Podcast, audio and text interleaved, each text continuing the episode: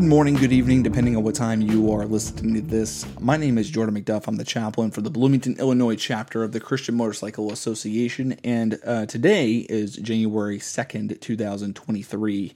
And uh, this is the Bible study that we are teaching. I just thought that I put it out there um, for people that can't make it tonight um, at the local Dairy Queen. I just hope that uh, we could all do this together. So I just thought that I would read through this um, Bible study real quick and just read my notes essentially. I will link the notes down below um, because it's all public, everything is. So I hope that this finds you well. And today's topic is We are changed sinners, but we are unchanged. I will preach as though I will never preach again. I will tell you things that you will misunderstand. I will tell you things that make you so angry with me, and I will tell you things that you will deny.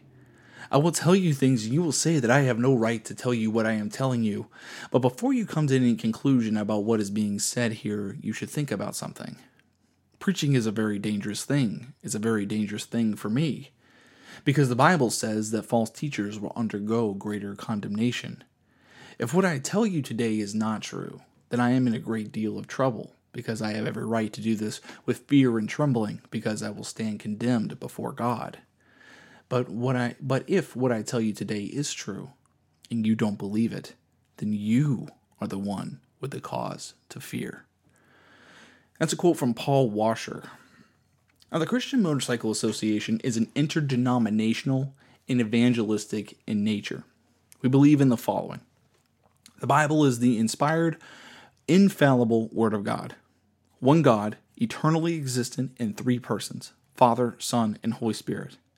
The virgin birth and the deity of Christ, his explicit atoning of death, bodily resurrection, and ascension. Salvation through the blood of Jesus Christ, the sanctifying power of the Holy Spirit who enables a believer to live holy, in the second coming of Jesus Christ. These are the things that we believe as a Christian Motorcycle Association. When you are a member of the Christian Motorcycle Association, these are the things that you believe and you are signing your name to. Now, onto the lesson. For the intentions of man's heart is evil from his youth. Genesis 8 21. For I was born a sinner, yes, from the very moment my mother conceived me but you desire honesty from the womb, teaching me wisdom even there. Psalms 51, 5 through 6. Because of our sinful nature, the Bible is naturally opposed to our nature. As Paul says it, there is nothing good in me. This is not metaphorical or emotional, this is literal. The Bible is the most offensive book in the world because it is the ultimate truth. And when beginning as a chaplain and being called to read the Word of God, we will need to embrace the alignment of the Word of God to us, not our values to the Bible. If there is ever an unalignment, we are quick to fix it in our motorcycle wheels, but we are quick to but are we quick to embrace the moral standards of the word of God and align them to us? We are ultimately divided at this time because people look at Christians and see our absolute morality. They belittle and try to change what we believe. But why? Why is it that we cannot believe what we believe and be left alone? While Islamic cultures, Middle East religions, and Hindu and Indian cultures are revered for their marginalized status, it is because Christ is real.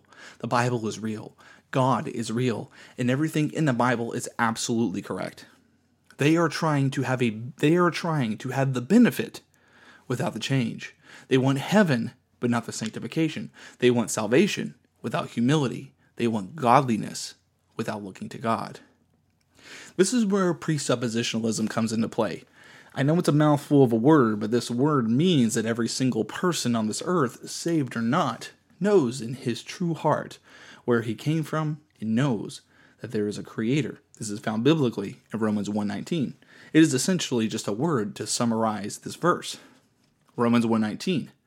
For what can be known about God is plain to them, because God has shown it to them. His invisible attributes, namely his eternal power and divine nature, have been so clearly perceived ever since the creation of the world and his things have been made. So they are without excuse.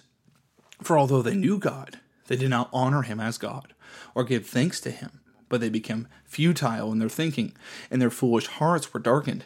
Claiming to be wise, they became fools in exchange for the glory of the immor- in the in exchange for the glory of the immortal God, for the images resembling mortal man, in the birds and animals and creeping things. This is Romans 1 19 ESV.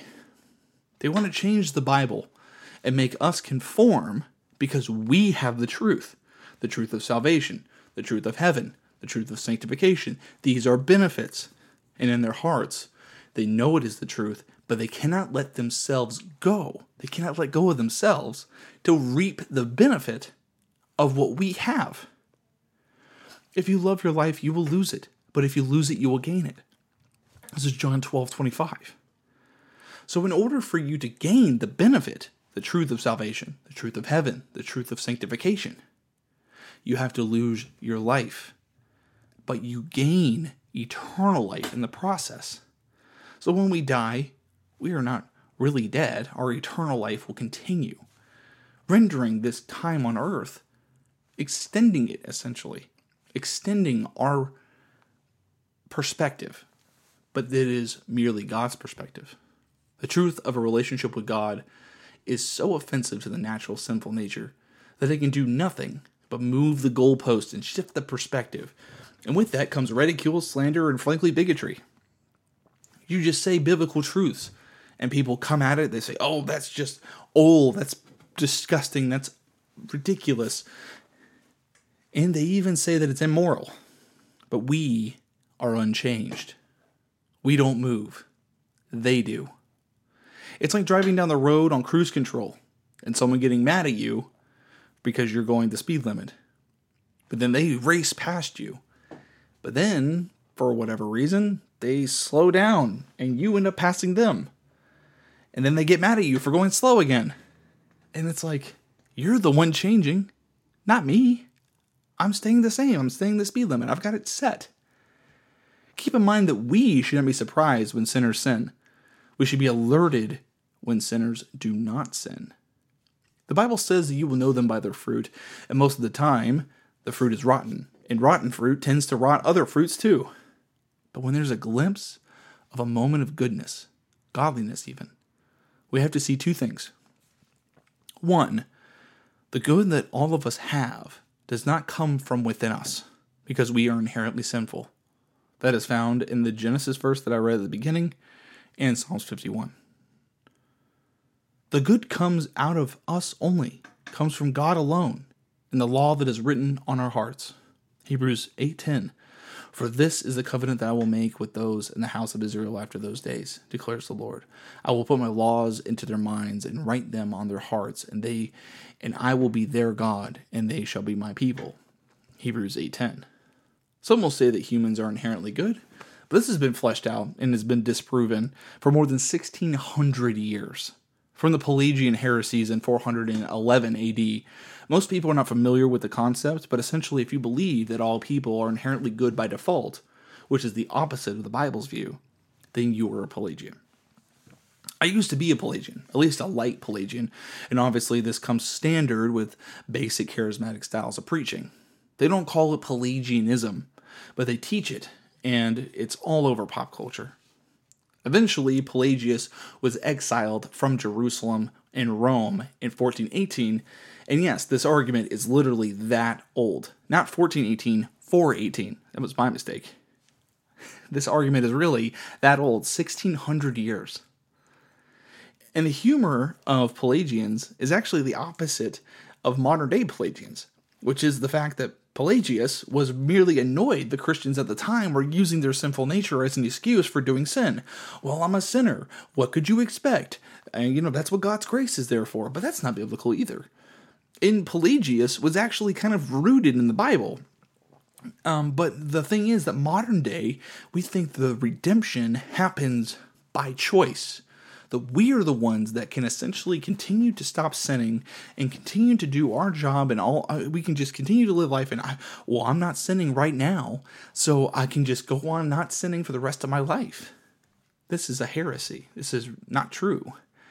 In which pelagius was annoyed at the christians at the time because they were using their sinful nature as an excuse for not doing sin um, we were called the sanctification we are not to cheapen God's grace by continuing our sins without repenting. As opposed to today's Pelagians' perspective, which say that people are inherently good or are in some way redeemed by default. This is not true, and is directly contrary to the Bible, which is our foundation. Let me read you a couple verses here. 1 John 3 6. No one abides in God and keeps on sinning. No one keeps on sinning has either known God or seen God. Whoever says, I know God, but does not keep his commandments, is a liar, and the truth is not within him. That's 1 John 2 4. For if we go on sinning deliberately after receiving the knowledge of the truth, there no longer remains sacrifice for sins, but a fearful expectation of judgment and a fury of fire that will consume the adversaries. Hebrews 10 26 27. The reason why I bring all of this to you today is for a few reasons. One, we need to get used to taking a side. Morally, we need to get out of this gray abyss of complacency, where, where we are trying to be careful about people's feelings, which is noble and nice and actually a biblical thing to do. However, on the other side, we are talking among ourselves, we should be engaging in absolutes. This kind of huddle mentality, where we talk explicitly within our huddle to clarify terms and extend plans and understandings, but when we are in the field, we are slow to reveal our plans. When we are talking to non Christians, we cannot expect them to understand or to be jolted out of their perspective and slip into our moral code very quickly. But while we are together as Christians, we need to get used to speaking about multiple sided topics and fleshing them out. And this takes time, patience, and maturity from everyone.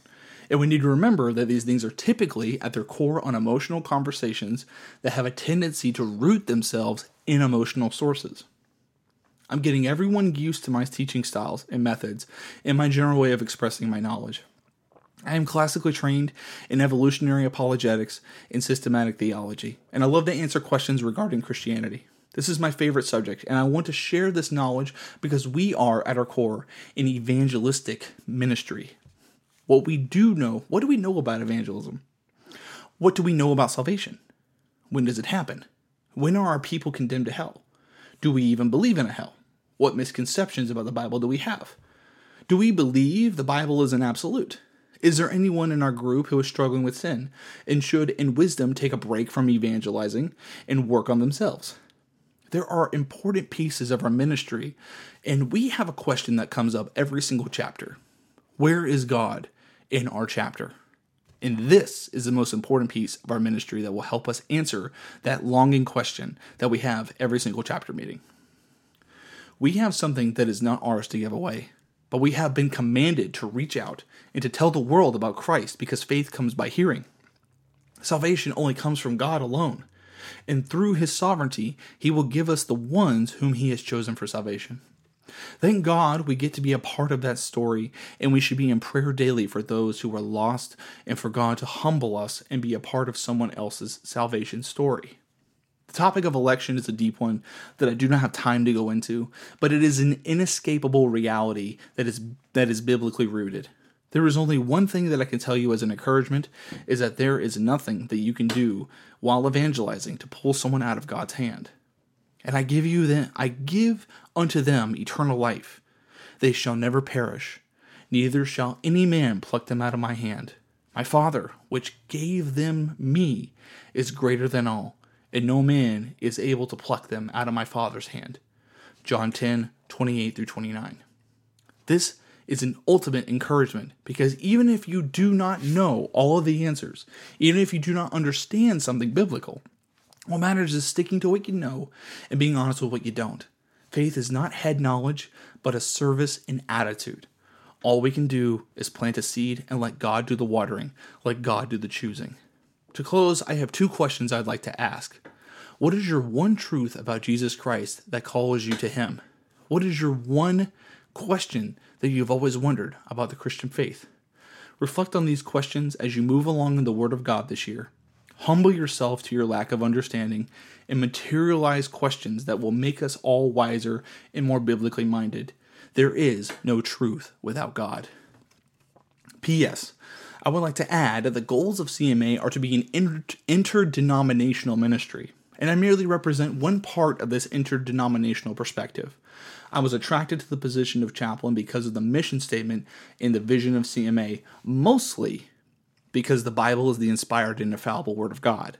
Of course, all the other things are great, and when I was listening in the training, I spent a lot of time reading and listening to these mission statements, and they're very important to me. And all of them are the perspective and the behalf. Of, So when I begin to write or read or to speak on the behalf of my position in CMA, I write from this perspective and intend to continue to press into this vision for the production value of my position. I'm happily I am happy to defend and debate every truth claim that I ever make and will be the first one to clarify when I'm wrong about something. I will purposely hold my views loosely to account for correction. All that I ask is patience, understanding, and the biblical truth to speak for itself. All things in the Bible, I'm sorry, some things in the Bible are not salvific in nature, like the tribulation or the concept of election. These things, if you do not believe in them, it doesn't refute your um, Christianity, right? They're, it's not salvific. These are the things that do change the perspective of a person delivering the Gospels. It's important to keep the debating and the deliberation on an extracurricular basis, i.e., in my comment section or in my emails, or um, even call me if you have a problem. But not to distract, I do not want to distract from the ultimate goals of CMA events. But everything that I typically claim is very is rooted deeply in the Bible, and I'm very careful with every statement that I make. Although I am human and could be wrong, so allow for people to make mistakes and bring them to me with love and patience. This I'm going to end on this. Colossians 3:13. Make allowances for each other's faults and forgive anyone who offends you. Remember the Lord forgave you, and so you must forgive others. Now, here's another quote The truth is only as good as God is, and God is good all the time. Deus Shuvat, Jordan Scott McDuff. In the name of Jesus Christ, I say, Amen.